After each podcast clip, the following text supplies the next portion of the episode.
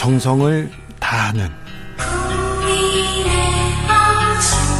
국민의 방송. KBS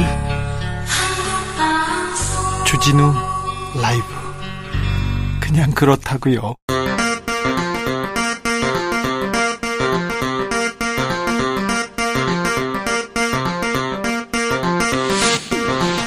주진우 라이브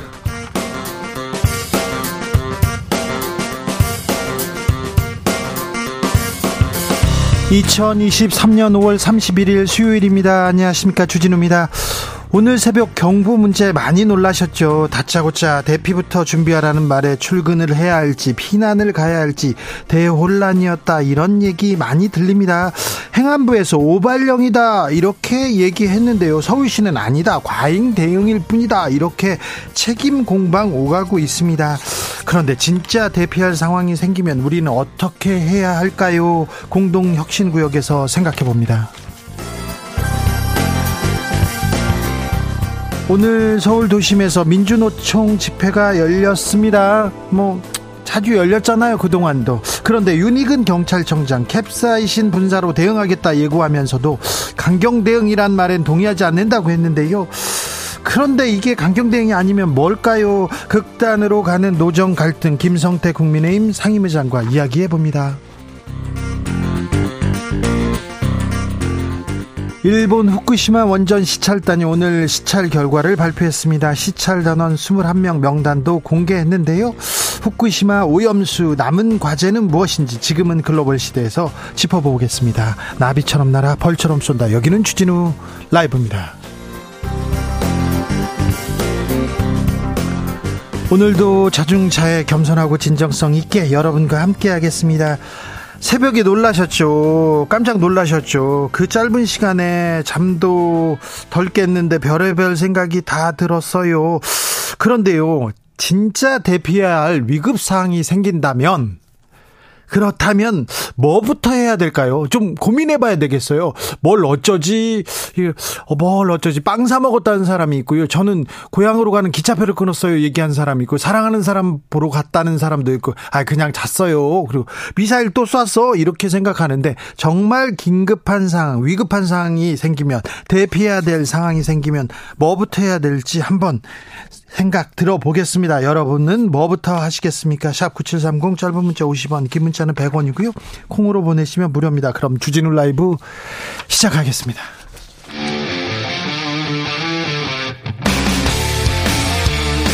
탐사보도 외길 인생 20년. 주 기자가 제일 싫어하는 것은?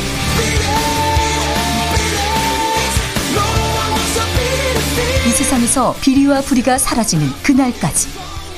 오늘도 흔들림 없이 주진우 라이브와 함께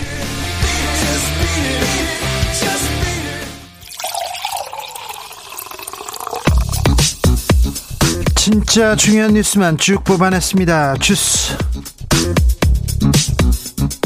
정상근 기자 어서 오세요. 안녕하십니까. 오늘 아침 북한이 우주 발사체를 발사했습니다. 네, 북한은 오늘 오전 6시 29분 평안북도 동창리 일대에서 인공위성을 탑재했다고 밝힌 우주 발사체를 발사했습니다. 어, 그러나 발사는 실패했는데요. 합동참모본부는 해당 발사체는 비정상 비행으로 어청도 서방 200여 킬로미터 해상에 낙하했다라고 밝혔고요. 어, 이후 북한은 발사 2시간 30여 분 만에 시동 비정상으로 인해 서해에 추락했다며 실패를 인정했습니다. 실패했네요. 어, 한편 군은 낙하 지점에서 발사체의 일부로 추정되는 부유물을 인양했으며 나머지 잔 잔해문에 대해서도 수색, 인양 작업을 진행 중이라고 밝혔습니다. 국제사회의 규탄 이어졌습니다. 네, 대통령실은 조태용 국가안보실장 주재로 국가안전보장회의 상임위원회를 열고 대응 방안을 논의했습니다. 직후 NSC는 이번 발사는 유엔 안보리 결의에 대한 중대한 위반이자 한반도와 국제사회의 평화 안전을 위협하는 심각한 도발이라고 규탄했습니다.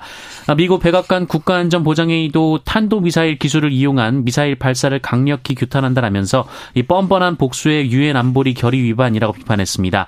안토니오 구테우스 유엔 사무총장도 강력히 규탄한다는 입장을 밝혔습니다. 그런데요, 서울시가 경계 경보를 발송해서 큰 논란이 됩니다. 네, 서울시는 오늘 오전 6시 41분 시민들에게 서울 지역에 경계 경보가 발령됐다라며 대피할 준비를 하시고 어린이와 노약자가 우선 대피할 수 있도록 해달라라는 내용의 재난안전 문자를 보냈습니다. 어, 위급한 재난안 문자를 발송할 때 함께 울리는 사이렌 소리도 더해져서 많은 시민들의 잠에서 깼는데요. 어, 그런데 불과 22분 후 행정안전부는 서울시의 경계 경보는 오발령이라고 정정했습니다. 어, 이어 서울시는 다시 서울시 전 지역 경계 경보가 해제되었다라면서 시민 여러분 여러분들은 일상으로 복귀하시기 바란다라는 내용의 재난 문자를 또 보냈습니다. 경계 경보가 해제 뭐 발령 오발령 이게 뭡니까? 네, 논란이 이어졌는데요. 이 서울시와 행정안전부가 시민들의 혼란을 가중시키는 내용의 문자를 번갈아 보냈고 어, 이미 예고된 북한의 위성 발사에 대한 대응으로 과도하다는 지적도 나왔습니다.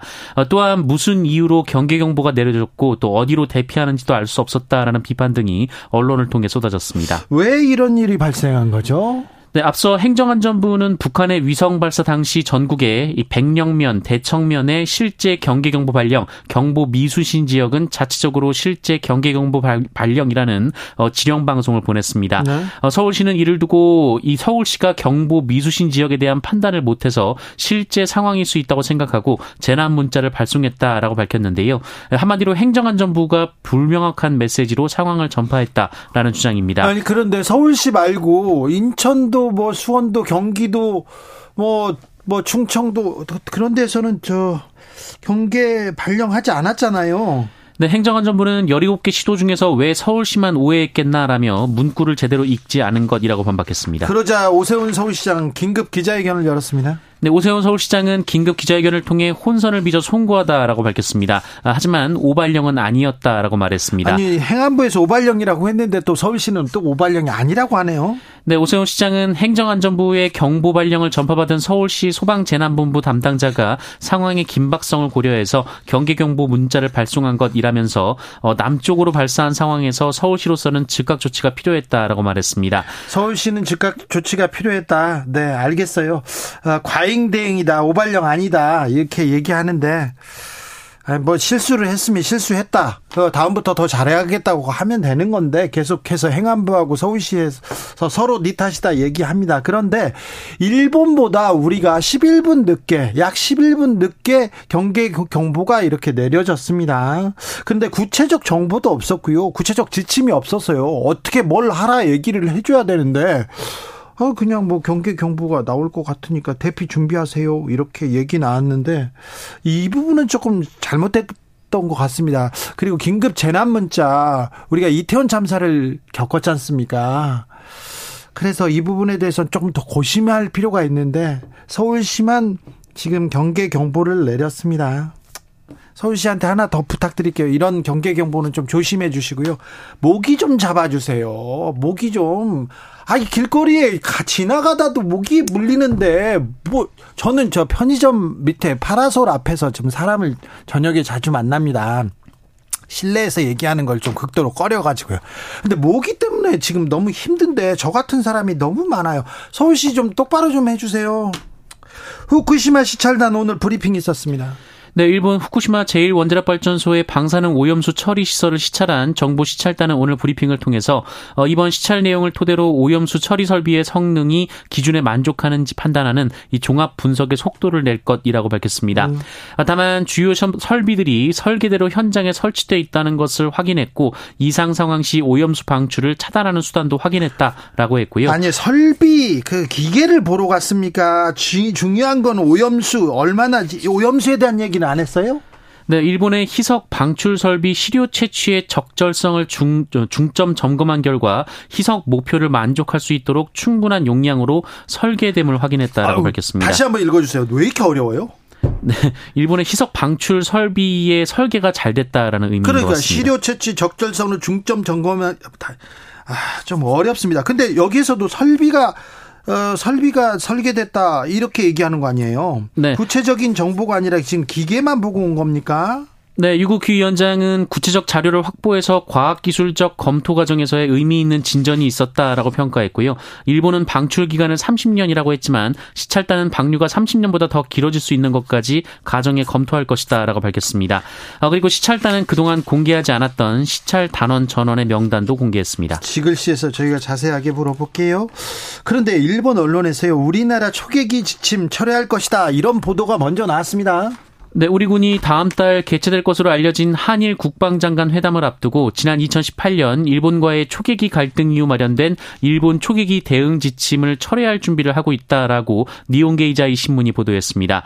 한일 레이더 초계기 갈등은 지난 2018년 독도 인근에서 조난한 북한 어선을 수색 중이던 한국 해군 광개토 대항함이 함정 바로 근처로 날아온 일본 해상자위대 초계기를 향해 사격 통제 레이더를 겨냥해 비쳤다. 어, 일본이 이렇게 주장하면서 불거졌는데요. 우리 정부 는 뭐라고 합니까? 어, 우리 정부는 그런 적이 없고 일본 초계기가 광개토 대함 근처에서 저공 위협 비행을 했다고 반박한 바 있습니다. 네. 어, 그래서 니케이가 한국 함정이 레이더 조사를 했다는 일본 측 견해에는 변함이 없다라고 밝혔는데요. 어, 그럼에도 불구하고 우리 측의 지침을 철회하면 사실상 일본 측 주장을 인정하는 것이라는 지적도 나오고 있습니다. 이 부분도 김종대 전 의원한테 자세하게 물어보겠습니다. 중국이 우리한테 강경한 입장을 통보했네요. 네, 한겨레는 오늘 지난 22일 류진숭 중국 외교부 아주사 사장이 서울에 와서 우리 측에 중국의 사불가 방침이란 것을 통보했다라고 보도했습니다. 사불가라고요? 네, 이는 대만 문제 등 중국의 핵심 이익을 건드리면 한중 협력 불가, 한국이 친미, 친일 일변도 외교 정책으로 나아갈 경우 협력 불가, 현재와 같은 한중 관계 긴장 지속 시 시진핑 주석 방한 등의 고위급 교류 불가, 악화한 정세 아래 한국의 대북 주도권 행사 불가 어, 이런 것들이었다고 합니다. 네.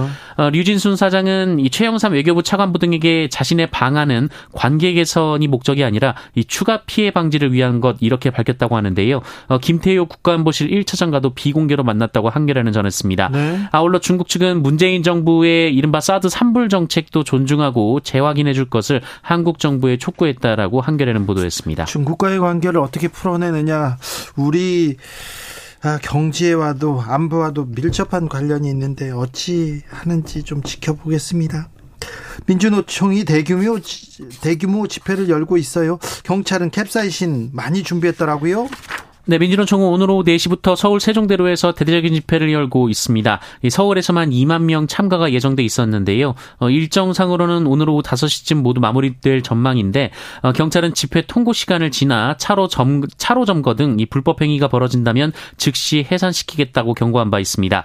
어, 윤희근 경찰청장은 오늘 남대문 경찰서에서 열린 경비 대책 회의를 직접 주재했는데요. 어, 현장이 아님에도 기동복까지 입었습니다. 어, 윤희근 청장은 기자들과 만난 자리에서 이 집회 대응 과정에서 캡사이신을 사용할 수도 있다라고 밝혔고요. 어, 뉴스원에 따르면 경찰은 캡사이신 장비 3,800대를 준비하고 있다라고 합니다. 3,800대나요? 이거 너무 좀 강경 대응 기조 아닙니까? 네, 윤희근 청장은 강경 대응 기조에 대한 기자들의 질문에 강경 대응이라는 표현에 동의할 수 없다라고 했고요. 어, 또한 2년 전 폐차된 살수차 제도입 계획에 대한 질문에는 시간을 두고 말씀드리겠다라며 여지를 남겼습니다. 경찰청장이 직접 거기 가가지고 막 대책 회의 열고요. 캡사이신 기계라는 게 뭐냐면요.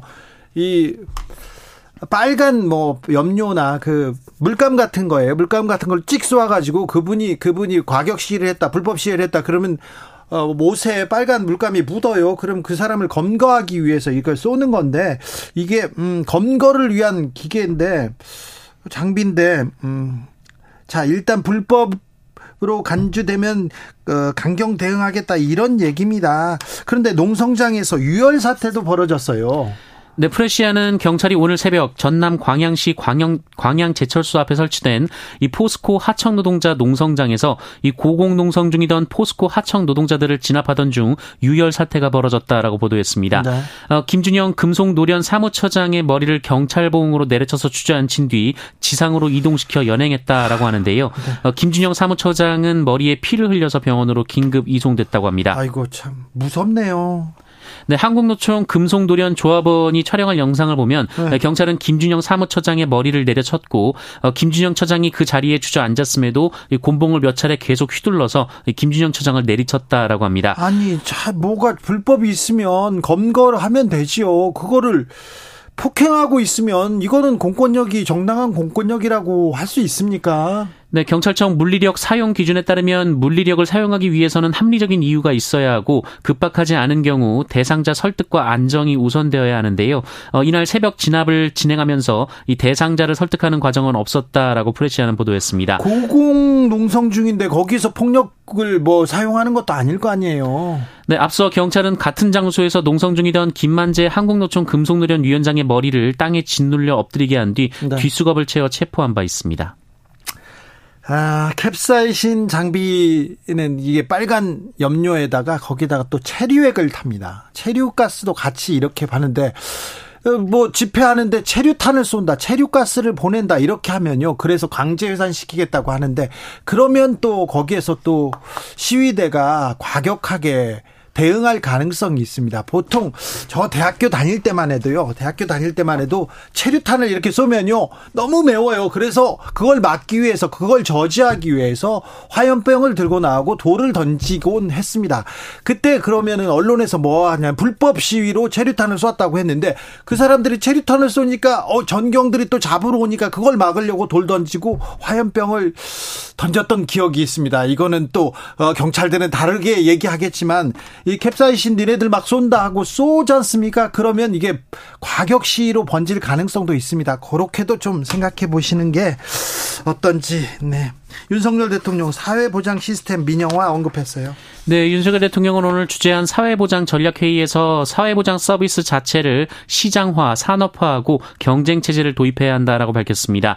윤석열 대통령은 특히 국방비 지출이 방위산업 발전으로 다시 국방비 증액으로 이어지는 선순환 구조를 이루었다면서 사회보장이나 사회복지 서비스도 마찬가지라고 주장했습니다. 잠시만요. 그래가지고 사회보장 서비스를 사회복지 서비스를 또 민영화한다고요. 이거는 굉장히 큰 아, 이거 판도라의 상자를 여는 것도 이런 주장이 이명박 정부 초기에 잃었다가 잃었다가 철회됐었는데 이건 또 무슨 소리인지 어떤 움직임이 있는지 저희가 시간을 갖고 토론해 보겠습니다. 국가 채무는 더 늘고만 있습니다. 네, 감사원은 정부의 2022 회계년도 국가 결산 검사 보고서를 통해 중앙 정부의 지난해 국가 채무가 1,033조 4천억 원으로 1천조 원을 돌파했다라고 밝혔습니다. 지난해 비해서 얼마나 늘었어요? 네, 지난해 대비 94조 3천억 원이 늘어났는데요. 94조가 늘었군요. 네, 다만 증가폭은 그 전년도에 비해서는 다소 낮아졌습니다. 자, 그러면 뭐 1년에 100조 정도 이렇게 늘고 있습니까? 네, 어, 코로나 기간에는 한 110에서 120조 정도 늘었고요. 네. 어, 지난해에는 94조가 늘었습니다. 생산 소비 부진을 면치 못하고 있습니다. 네, 통계청이 발표한 산업활동 동향 자료에 따르면 지난달 전 산업 생산 지수는 109.8로 전월보다 1.4% 감소했습니다. 어, 지난해 2월 1.5%가 감소한 이후 14개월 만에 최대 감소폭입니다. 어, 지난 2월과 3월에는 1% 정도가 증가를 했는데요. 생산 활동이 다시 꺾인 상황입니다.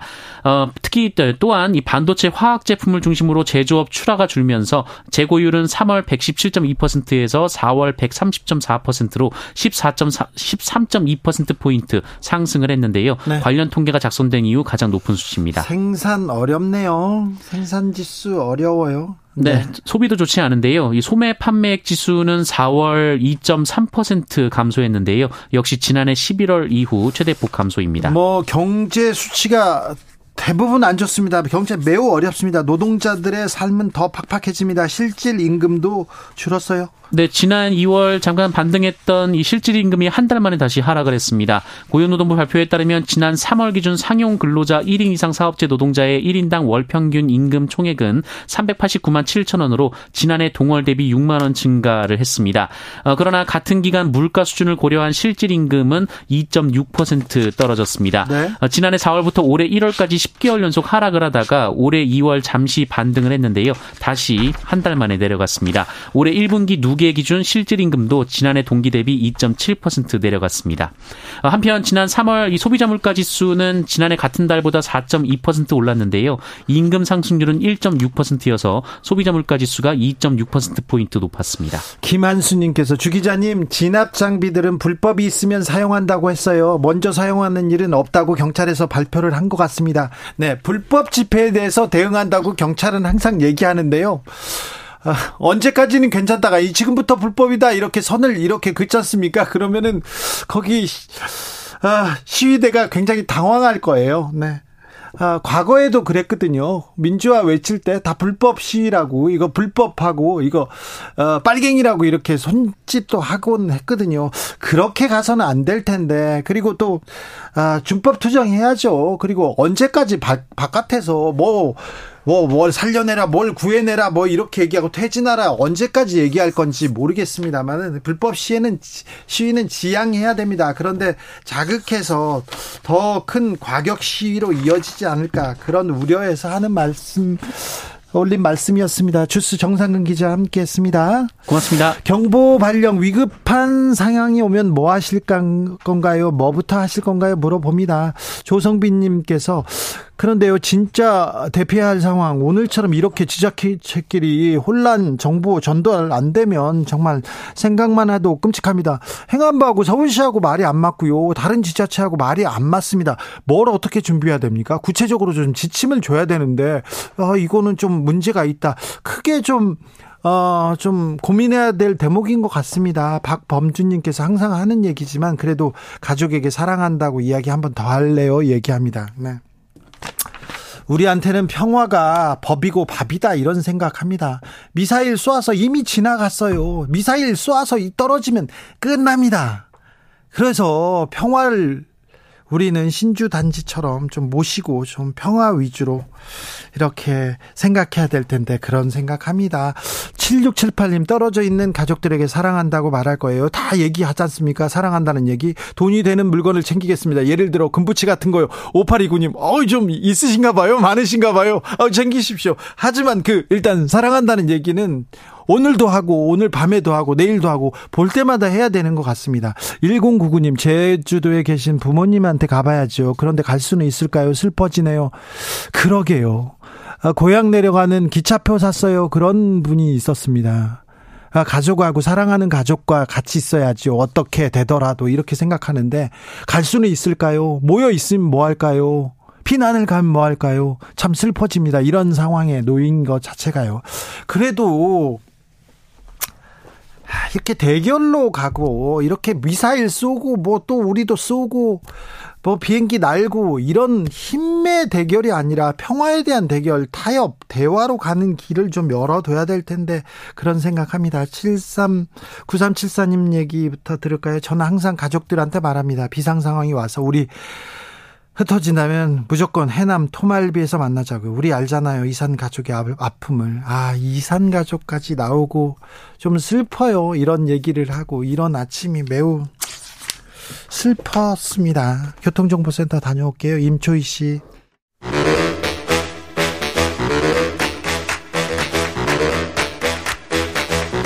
이것이 혁신이다. 여야를 내려놓고 관습을 떼버리고 혁신을 외쳐봅시다. 다시 만난 정치 공동 혁신구역. 수요일 주진우 라이브는 정쟁 비무장지대로 변신합니다. 주진우 라이브가 지정했습니다. 여야 혁신위원장 세 분 모셨습니다. 먼저 김용태 전 국민의힘 최고위원. 네, 안녕하세요. 국민의힘 김용태입니다. 류호정 정의당 의원. 네, 안녕하세요. 정의당 류호정입니다. 용해인 기본소득당 대표. 네, 안녕하세요. 기본소득당 용해인입니다. 오늘 아침 어떻게 열었어요? 괜찮으셨어요? 용해인 대표? 일단 그 베란다로 나가서 방송을 들었고요. 네. 그리고 짐을 쌌습니다. 짐을 쌌어요? 네. 근데 그 애 엄마가 되니까 이런 때도 좀 다른 생각이 들죠. 예전 같았으면 근데 그냥 이렇게 아 뭐야 이러고 넘어갔을 수도 있을 것 같은데 네. 이번에는 일단 좀 실제 상황처럼 막 방송이랑 이런 게 이어졌고 또 두 번이나 오잖아요. 네. 이렇게 그래서 눈을 딱 뜨자마자 베란다로 뛰쳐 나갔고요. 그래서 바로 그때부터 이제 아기 짐을 막 싸기 시작했죠. 아무래도 훨씬 더 불안한 마음이 들죠. 네. 저도 뭐 30. 30여 년 서울을 살면서 이러한 경험은 제가 기억 속에 처음인 것 같아가지고 많이 놀랬고요. 다만 저는 뭐 서울시의 대응은 적절했다라고 생각되는데 제가 느꼈던 거는 딱 그 사이렌이 들리고 나서 제가 이렇게 바깥으로 아파트 밖으로 나가 보니까 많은 국민들 시민들께서 우왕좌왕 하시더라고요. 네. 그러니까 대피를 어디로 해야 되는지 그렇죠. 뭘 어찌해야죠? 어떻게 하는지 잘 모르시다 보니까 일단 이번 기회를 계기로 전화 이복해가지고 저는 뭐 이런 재난이나 안전에 대한 교육을 더 할 필요가 있지 않나. 네네. 어디로 대피를 해야 되는지 그런 어떻게 해야 되는지. 대해서 고민하고 또좀 어, 지침을 줘야 될 것 같습니다. 근데 예. 행안부에서 윤석열 정부에서 오발령이라고 얘기했는데 서울시 지침이 또 뭐 적절하다고 그러세요? 그러니까 저는 그러니까 어쨌든 이 안전과 안보에 대해서는 과유불급이 없다라고 생각됩니다. 과하면 과할수록 저는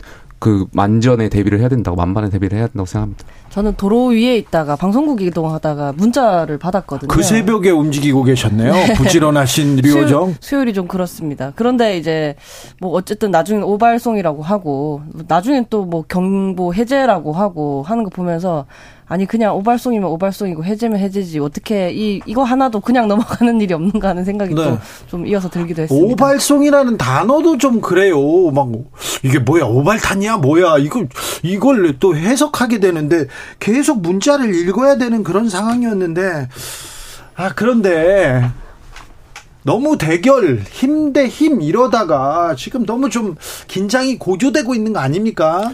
근데 지금 국제 정세가 그럴 수 그렇게 빨려가는 추세인 것 같아요. 그러니까 지금 신냉전이라고 많이들 학자들이 표현하는 것처럼 그만큼 아, 이 동북아 그러니까 특히 한반도를 둘러싼 긴장 상황이 굉장히 고조되고 있는 상황이고요. 네.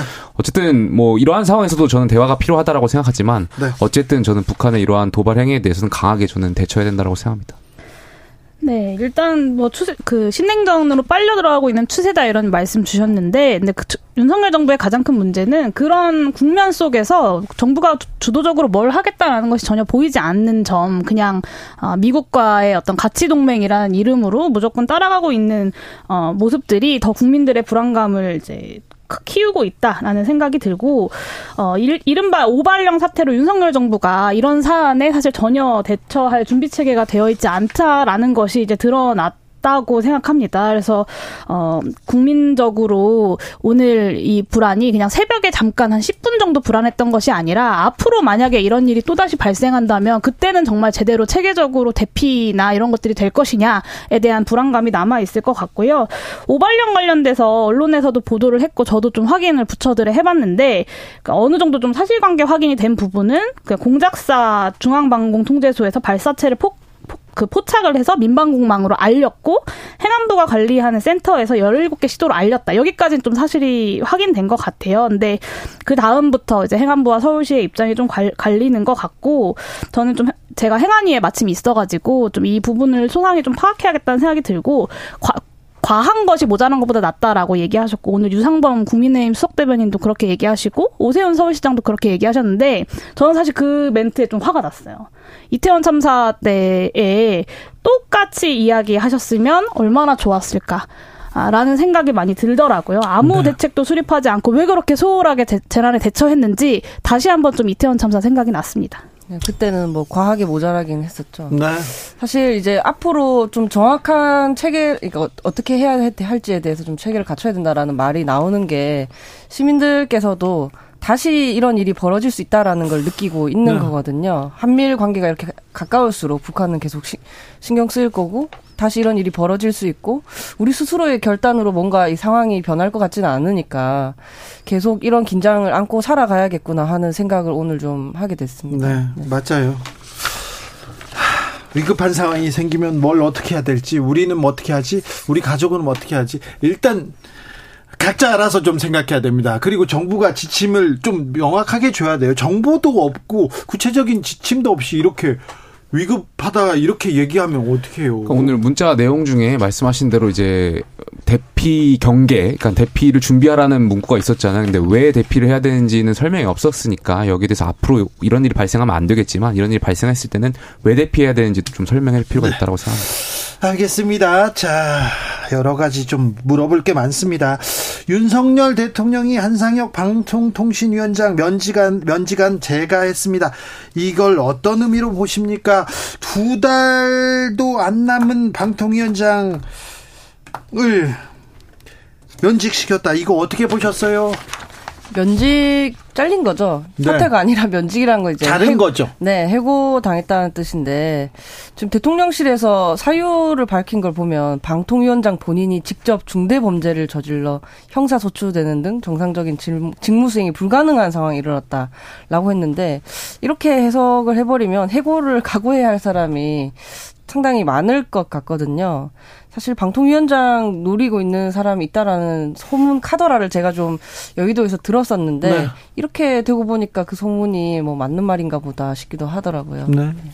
네, 일단 뭐 정부 여당에서는 제가 어제도 이제 다른 방송에서 국민의힘 지도부에 계신 분이랑 좀 토론을 했는데 이 한상혁 방통위원장이 이제 기소된 이야기를 계속해서 하시더라고요. 근데 사실 이게 기소만이 문제가 아니잖아요. 윤석열 대통령 당선되고 임기 시작하고 지난 1년 동안 한상혁 방통위원장 전, 전현희 그 권익위원장 해가지고 국무회의에 참석도 못하게 하고 여당에서 얼마나 많이 흔들었습니까? 사실상 왕따를 시키고 괴롭힘을 통해서 찍어내려고 했던 건데 이 1년 동안 이어져 왔던 상황은 못 본 채 하고 기소된 것만 이야기하고 있는 게 참 이렇게 눈 가리고 아웅하는 거다라는 생각이 들고 합법적인 방식으로 어떻게든 괴롭혀서 내쫓으려고 하다가 안 되니까 불법을 감수하더라도 어, 한, 한상혁 방통위원장을 면직시키겠다라고 해서 면직을 시킨 거고 이 모든 것들이 좀 총선이 얼마 남지 않아서 사실 임기도 두 달밖에 안 남지 않았습니까? 총선이 얼마 남지 않아서 좀 너무 조 조급한 마음에 무리수를 두고 있는 것이 아닌가라는 생각이 듭니다.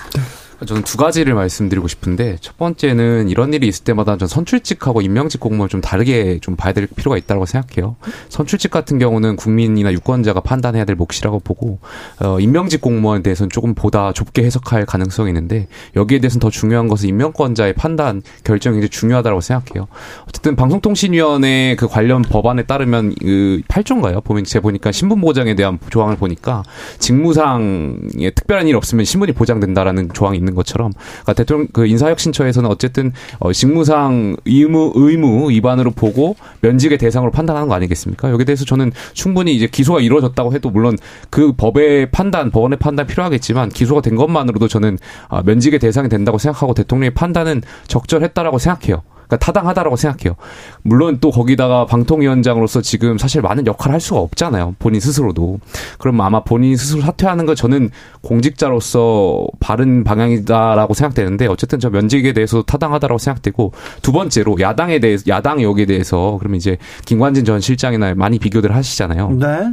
저는 야당의 그러한 비판도 저는 타당하다라고 생각해요. 네. 그러니까 전 정권에서도 사실 문재인 정권이 비판받았던 이유 중에 하나가 인사 원칙을 제대로 못 지켰잖아요. 그러니까 네. 어떤 불가 원칙을 몇 대 불가 원칙을 말했지만 사실 그걸 지키지 않았고 많은 국민들의 지탄을 받았고 말씀하신 대로 김관진 전 실장이나 왜 그러면 이 한상혁 위원장이나 잣대가 다르냐에 대한 비판에 대해서는 그런 제기에 대해서는 대통령실 여기에 대해서는 국민들께 좀 설명할 수 있는 기회가 있어야 된다고 생각합니다. 네. 방통위원장을 좀 몰아내려고 너무 이렇게 정부나 정부나 뭐 국민의힘에서 너무 노력했다 이런 노력이 많이 좀 보였잖아요 그동안. 그러니까 이게 이건 언론 탄압으로 보일 텐데 이렇게 국민들이 보는 사람들이 많습니다. 그리고 아뭐 국무회의 오지 마 이렇게 했고 물러나라 이렇게 계속 여야 중저 뭐 여당의 중진도 이렇게 얘기했습니다. 공교롭게 어제 경찰이 MBC 사옥 내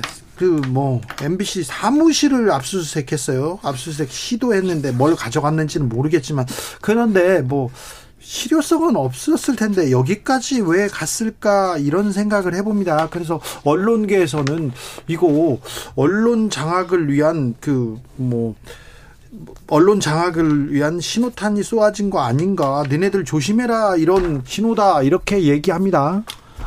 어, 일단 법원에 정당한 압, 압수수색 영장을 받아서 이제 발부된 것이니까요. 뭐 그거에 대해서 원칙대로 말씀을 하시 말, 원칙을 말씀하면 사실 뭐 문제는 없다라고 말씀드리고 싶은데 아, 또 한편으로 이제 개인적으로 생각해 보면 개인정보법 물론 중한 범죄죠. 여기에 네. 대해서 71조에 따르면 어, 징역도 굉장히 큰 중대 범죄인데 물론 굉장히 중한 범죄고 근데 전례를 비추어 봤을 때 이것을 위반한 혐의로 해가지고 압수수색을 발부한 것이 있을까? 네. 물론 있을 수는 있겠지만 그래도 이게 지금 굉장히 자칫 국민들께 잘못된 시그널을 줄 수도 있고 그러니까 굉장히 예민한 장관, 예. 한동훈 장관 건드리면 이렇게 큰일 나 이렇게 뭔가 좀 저는 감정 싸움으로 흐르는 형태로 번지는 것 같아가지고 이런 것은 조금 좀 다시 한번 생각해 볼 필요가 있고 물론 수사기관이 저는 뭐 적절히 판단했을 거라고 믿는데 아무튼 그 점은 예, 좀 예. 네, 지적받을 뭐 대목입니다. 말씀을 하실 건지 알고 네, 그 이 임모 기자가요 바이든 날리면 보도했던 그 기자거든요. 네. 그리고 압수수색 영, 그러니까 이 뉴스룸까지 뒤질 이유가 없는데도 불구하고 이렇게 무차별적인 압수수색을 하는 건 사실은 겁주기. 보복 수사라는 이미지를 지울 수가 없어요. 압수수색 영장이 그렇게 나온 거여서 법적으로 문제 없다고는 하셨지만 영장이 나온 건 맞는데 경찰과 검찰이 그렇게 청구한 거 아닙니까? 그러니까 필요 없는 곳까지 청구를 한 건 이 MBC에 대한 압박을 노골적으로 하겠다라는 의지를 드러낸 것 드러낸 것으로 볼 수밖에 없고 이 바이든 날리면 이후에 MBC가 이제 감사원 감사까지 오고 있어요. 근데 KBS 감사를 좀 이야기를 해보고 싶은데 이 KBS가 이제 보수단체 감사 청구로 9개월 동안 감사를 했어요. 이게 세 번이나 연장을 해가면서 감사를 한 거거든요.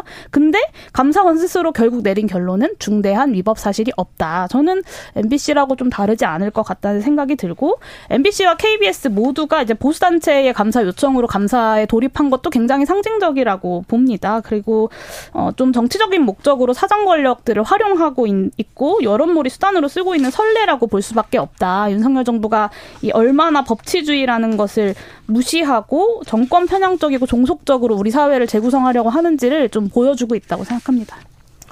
전 처음에 기자님 개인의 압수수색 소식 들었을 때 그때부터도 이미 어 도대체 뭘 어쨌길래 그렇게까지 하는 생각 이미 들었는데 이어서 어, 언론사까지 압수수색을 한다고 하니까 아, 너무 과한데? 직관적으로 그런 생각이 드는 거예요.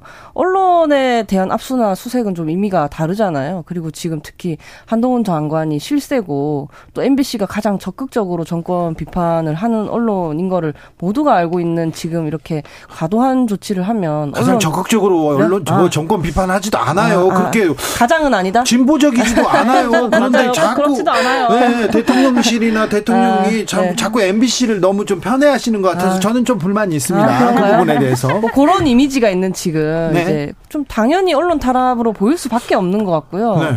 그리고 지금 저도 만약 정치 정치인이라면 이렇게 legacy 언론과 뭐 싸울 수 있는 용기 뭐 그런 게 필요할 수도 있죠. 그런데 지금 윤석열 정부가 그런 명분을 과연 갖고 있는가 하면 아니라고 생각을 하거든요. 뭐 옛날 권위주의식 뭐 언론 시대 뭐 그, 그때 그 시절처럼 뭐 언론들이 뭐 선동 날조를 하는 것도 아니고 어 굉장히 그 윤석열 대통령께 한 말씀 드리고 싶더라고요. 이제 반대 진영, 아 혹은 조금 마음에 들지 않는 어, 기사를 낸다고 하더라도 미워하지 말고 좀 사랑하셨으면 좋겠다.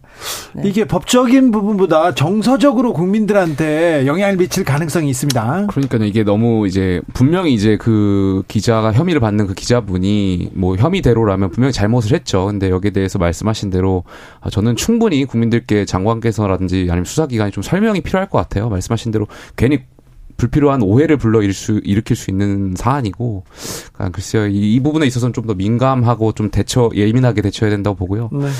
어, 또 권력을 한편으로 또 생각했을 때 사실 권력을 쥔 쪽은 정관이잖아요. 그러니까 네. 권력을 쥔 쪽은 좀 저는 저조도 될 것 같은데 네. 그러니까 이렇게 너무 강하게 나가는 것도 국민들이 봤을 땐 좋지 않을 것 같다. 그 한동훈 장관이 이 사건에 대해서 자기는 피해자다라고 이야기를 하셨거든요. 저는 뭐 피해자로서 대응할 수 있다고 생각하는데 그렇게 하시려면 장관직 내려놓고 하셨으면 좋겠습니다. 이해 충돌의 소지가 있죠. 그럼 피해 받았다고 그렇게 압수수색을 할 수 있는 사람이 어디 있겠어요. 그러니까요. 음. 자리를 내려놓고 하시면 문제가 없겠습니다. 자. 그렇지만 그 다시 한번 강조하고 싶은 것은 개인정보법은 굉장히 중요한 범죄. 아, 네, 그렇습니다. 뭐 개인 지금 현대 사회에서는 특히나 또 네. 중요한 범죄니까요. 중요한, 네, 네. 법, 법률적으로 엄하게 처벌 받습니다. 아무튼 그런데 이게 꼭 한동훈 장관 개인정보기 때문에 이렇게 열심히 수사하는 거 아니야? 왜 다른 사람은 수사 안 하고 이런 말이 바로 붙습니다. 이런 부분도 조금 생각해야 될 텐데, 네. 총선 생각하시는 분이라면 좀 생각 더 하셔야 될 텐데 그런 생각 해봅니다. 그런데 대, 어, 대통령과 야당 대표는 안 만날 것 같아요. 안 만난답니다. 그런데 여, 여야 국민의힘하고 민주당 대표는 만난답니까? 밥을 먹는답니까? 정책 토론 한답니까? 갑자기 그런데 어, 류호정 의원의 휴대전화가 큰 화제를 끌었습니다. 이거 뭡니까? 사실 제, 저라고 이름 안 적었으면 알지도 못할 만큼 화면만 그냥 딱 찍으셨는데 네. 그 어떤 이미지 뭐예요? 일부러 본 건 아니죠? 아 일부러 거기서 본 거는 아니에요. 마침 그 사진이 올라왔는데 네. 뭐 대, 대통령 뭐 여야 원내대표 뭐 여야 당 대표 이름이 쓰여 있고 네. 이렇게 밥을 먹자. 식사 사랑의 짝대기 사랑의 짝대기를 끄는 거죠. 근데 네, 뭐 그런데. O, O, X 이런 식으로 왔다 네. 갔다 돼 있더라고요. 사실 뭐 크게 봐도 문제는 없을 것 같아서 확대까지 해가면서 봤는데 진짜로 찍으셔서 저도 좀 당황스러웠고요. 네. 아마 그 내용 자체가 요즘 화제다 보니까 찍으신 것 같더라고요. 보면서 그런, 그런데 뭐 만나긴 안 됩니까? 저도 보면서 아 그냥 좀 밥좀 먹어주지 그 때문에 몇 날 며칠을 이렇게 사실 밥 한 끼 안 한다는 것 자체가 그 대화의 단절을 좀 보여주고 있는 것 같기도 하잖아요. 이럴 때 손을 내미는 쪽이 이렇게 또 이기는 거 아닌가 이런 생각도 드는 데요. 국민들 보기에 그렇지 않을까요? 대 통령하고 야당 대표 말씀하시는 거. 뭐 여, 야당 여- 대표들 간에도 그렇고. 예, 어디든 여야 대표는 저는 지금 정책 토론이 이제 성사될 것처럼 이제 보여지는데 안 될 거예요. 저는 근데 여야 대표 서로에게 윈인이라고 생각해요. 지금 양당 대표가 사실 당내에서 그렇게 좋은 상황은 아니고, 네. 그러니까 뭐 새로운 어떠한 타겟책을 필요한 상황에서 예. 어, 서로에게 윈인되는 정, 그 결과물을 도출할 수 있을 거라고 생각돼요. 약간 김기현 대표 같은 경우도 사실 여당에서 당 대표의 어떤 존재감이 드러나지 않는다라는 비판들이 있잖아요. 뭐 최고위원들의 설화가 계속 이어지는 가운데도 리더십 보이지 않는다. 뭐 이러한 것들 또당 대표가 여러 번 뭐 공개적인 행보를 했음에도 불구하고 언론의 주목도가 사실 떨어진 것도 있고요. 그러다 보면 야당 대표와 이런 만남을 통해 가지고 안정적인 여당 대표의 모습을 국민들께 보여주고 싶을 거고요.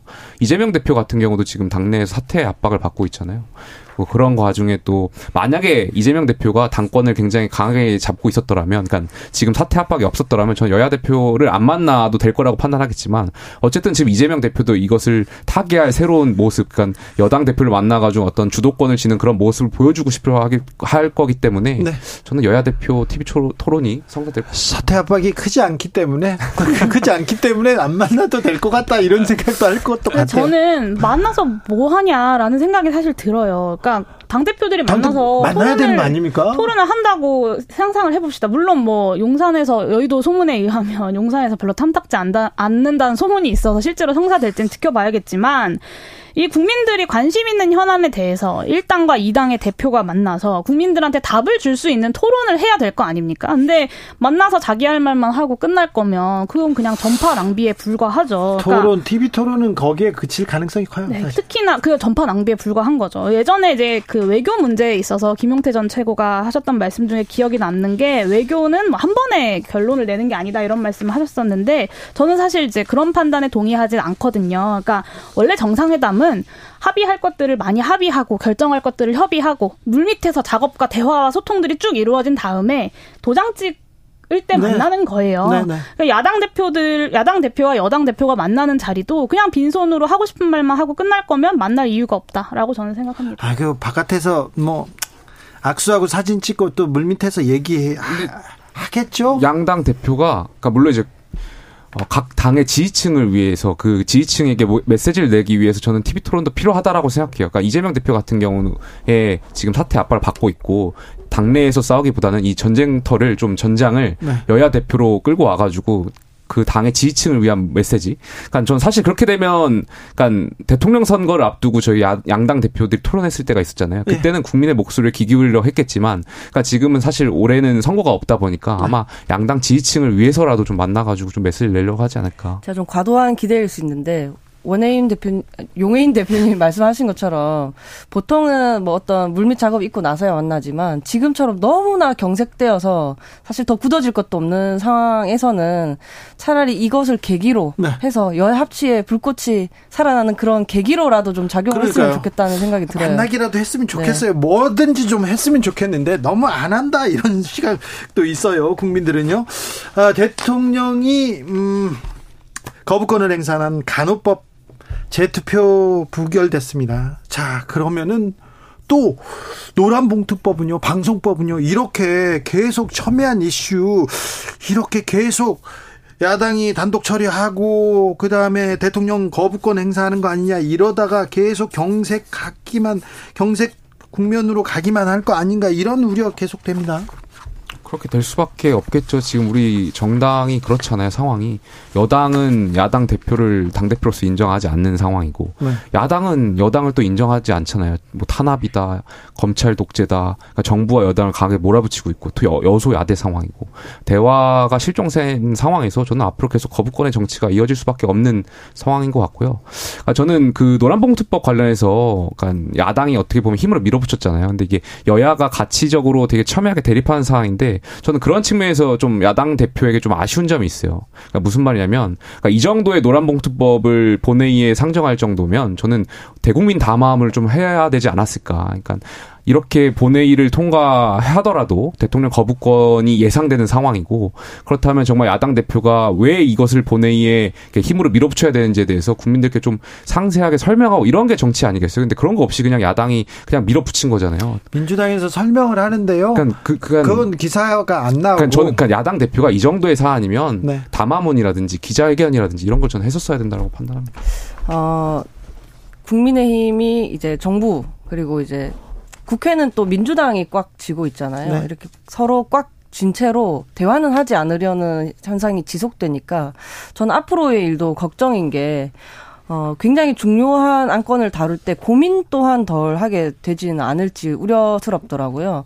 어차피 과반으로 통과시킬 건데 뭐 하면서 국회에서부터의 논의도 미비해지고 어차피 거부권 쓸 건데 뭐 하면서 우리, 오직 우리 진영의 어떤 입장만을 담은 법안을 그냥 통과시키고 그래서 뭐 강, 그 각, 자의 어떤 강성 지지층만을 결집시키는 이런 현상이 내년 총선까지 계속될 것 같아서 그런 와중에 사실 시민의 삶은 변하지 않는 것이기 네. 때문에 좀 우려스럽습니다. 네. 네, 저는 협치를 뭐 야당이 협조한다고 해서 되는 건 아니라고 생각하고요. 이미 윤, 윤석열 대통령의 머릿속에 협치라는 생각이 없으시고 그 협치 속에서 자신의 미래를 그리고 있지 않다라는 생각이 듭니다. 오히려 총선 전까지 전방위적인 거부권 행사하고 어, 그리고 공안 탄압하면서 여소야대 국면으로 어떻게든 총선 전까지 버티고 총선 이후에 뭔가를 도모해 보려는 생각을 하고 계시다. 판, 그런 판단을 하고 계시다라는 생각이 들고 지금 여도 야도 그러니까 민주당과 국민의힘은 이런 대치 국면이 유리하다고 생각하나요? 저는 그것에 대해서 뭐 각자가 책임을 져야겠지만 사실 오히려 그러니까 후쿠시마 오염수 방류를 수용하거나 아니면 강제동원 해법 같은 것들을 수용하는 이런 돌이킬 수 없는 결정을 만약에 협치라는 이름으로 하게 된다면 저는 그게 더 큰 문제라고 생각합니다. 그래서 이 협치 프레임에 굳이 그거 자체에 대한 가치를 부여해서는 안 된다라는 생각이 들고 아, 그걸 동의해 줄 수는 없겠죠. 그렇죠. 그리고 이제 대통령실에서는 여러 차례 이제 거부권 행사 의지를 밝히고 있는데 저는 야당이 이거 두려워하면 안 된다고 생각합니다. 오히려 21대 국회에서 논의해 왔던 여러 가지 개혁 입법 법안들 착착 심사해야 된다고 생각하고 대통령께서 거부권 10번 쓰시고 20번 쓰십시오. 그것에 대한 책임은 대통령께서 지시는 거고 그 야당도 뽑아준 국민에게 그것이 응답하는 길이라고 생각합니다. 그런데 정치 셈법, 정치 공학자들 아닙니까? 이게 총선에 유리한가, 이게 나의 공천에 유리한가 다 생각하는 사람들인데 지금 거부권 전국은 계속 될 것 같습니다. 과연 누구한테 유리할지는 그런데 이 거부권, 이 대치 상황에 국민은 없다, 민생은 없다. 안타깝다 이런 생각 해봅니다. 어, 김남국 의원이 며칠 만에 이제 국회에 나타났어요. 그런데 국민의힘 어, 국민의힘 조사단에서 여러 얘기를 하고 있는데 이것보다도 더불어민주당 대학생들이 아 김남국 이러면 안 된다 얘기하는 사람들이 있고 또 이 이렇게 얘기하면 안 된다는 사람들도 비난하는 비판하는 또 대학생 그룹들이 또 나와서 이 내분 내전 양상으로 갑니다. 이 부분 어떻게 보십니까? 민주당의 어떤 주류 정치의 축소판으로 또 좀 가고 있지는 않은지 조금 오히려 조금 구태해 보이지는 않을지 하는 생각도 들고 이 갈등 상황 자체가요. 그러게요. 당연히 할 수 있는 비판을 한 건데 어 무슨 자진 사퇴까지 이렇게 요구해 가는 걸 보면서 그 극한의 대립 정치를 또 저기서도 또 실현하고 있는 것은 아닌지 조금 걱정스럽더라고요. 청년 정치는 근데 사실 저희는 모두가 팀플레이 하고 있다고 생각하거든요. 네. 다음 세대로 또 세대 교체도 해야 하고 더 나은 정치를 할 수 있을 거라는 기대감을 드려야 되는데 네. 이런 방식은 좀 아닌 것 같습니다. 제가 뭐 민주당 당원은 아니지만 국민의힘의 입장에서 봤을 때 그 민주당의 주류 세력들이 그 대의원제 폐지라는 걸 통해 가지고 그러니까 전 친위 쿠데타를 일으키고 있는 것 같아요. 궁정혁명이라고도 할 수 있. 그러니까 더 권력을 진 쪽에서 본인들의 어떠한 권력을 더 공고화하기 위해선 당권에 어떤 장악하기 위한 그런 수단으로 지금 경, 어, 쓰이는 것 같아가지고 굉장히 안타까운 면이 있고요. 아, 여기서 무슨 당내 민주주의를 논하고 저는 글쎄요, 전 민주당의 이 상황이 되게 안타깝습니다. 당권을 당원에게 이렇게 얘기하면 또 또 할 말이 없지만 또 이게 어떤 쪽 그러니까 뭐 친명한테 유리하다 비명한테 유리하다 그 정치 공학에서 나오는 얘기여서 그런 얘기가 나오는 것 같습니다. 네, 저는 뭐 청년 정치인들만 입장이 갈리겠습니까? 사실 뭐 각 정당에서 다양한 사안에 대해서 모든 정치인들이 입장이 갈리고 있고 사실 청년들 이렇게 좀 따로 섹터화해서 보는 게 오히려 청년 정치를 좀 개토화시키고 있는 거 아닌가라는 문제 의식이 좀 있고요. 저는 김 남국 의원 이야기 국민 여러분들께서 좀 지겨워하실 것 같아요. 그래서 여당도 그러니까 책임 있게 진상 규명 못하면서 말잔치만 할 것이 아니라 전, 전수조사 동의하신다면 빠르게 지금 21대 국회의원 전수조사부터 진행하면 좋겠고요. 김남국 의원도 수사나 재판 과정만 잘 버티면 된다라고 생각하시지 않았으면 좋겠습니다. 시간이 지날수록 국민들의 의심과 실망은 커질 수밖에 없고. 그러니까 민주당의 고민이 거기에 있습니다. 네, 그렇기 때문에 김남국 의원이 국민들 앞에서 좀 책임 있게 소명하는 시간들이 반드시 필요하다라고 생각합니다. 김남국 의원님 이번 본회의장 제 대각선 앞짝 자리신데 출석도 안 하셨거든요. 계속 이런 식으로 직무유기 하실 거면은 어, 퇴사하셔야 된다. 네, 그만두셔야 된다고 생각합니다. 그래요? 네. 뭐 저는 말씀하신 대로 김남국 의원이 스스로 판단할 때가 되지 않나 생각해 봅니다. 여기까지 할까요?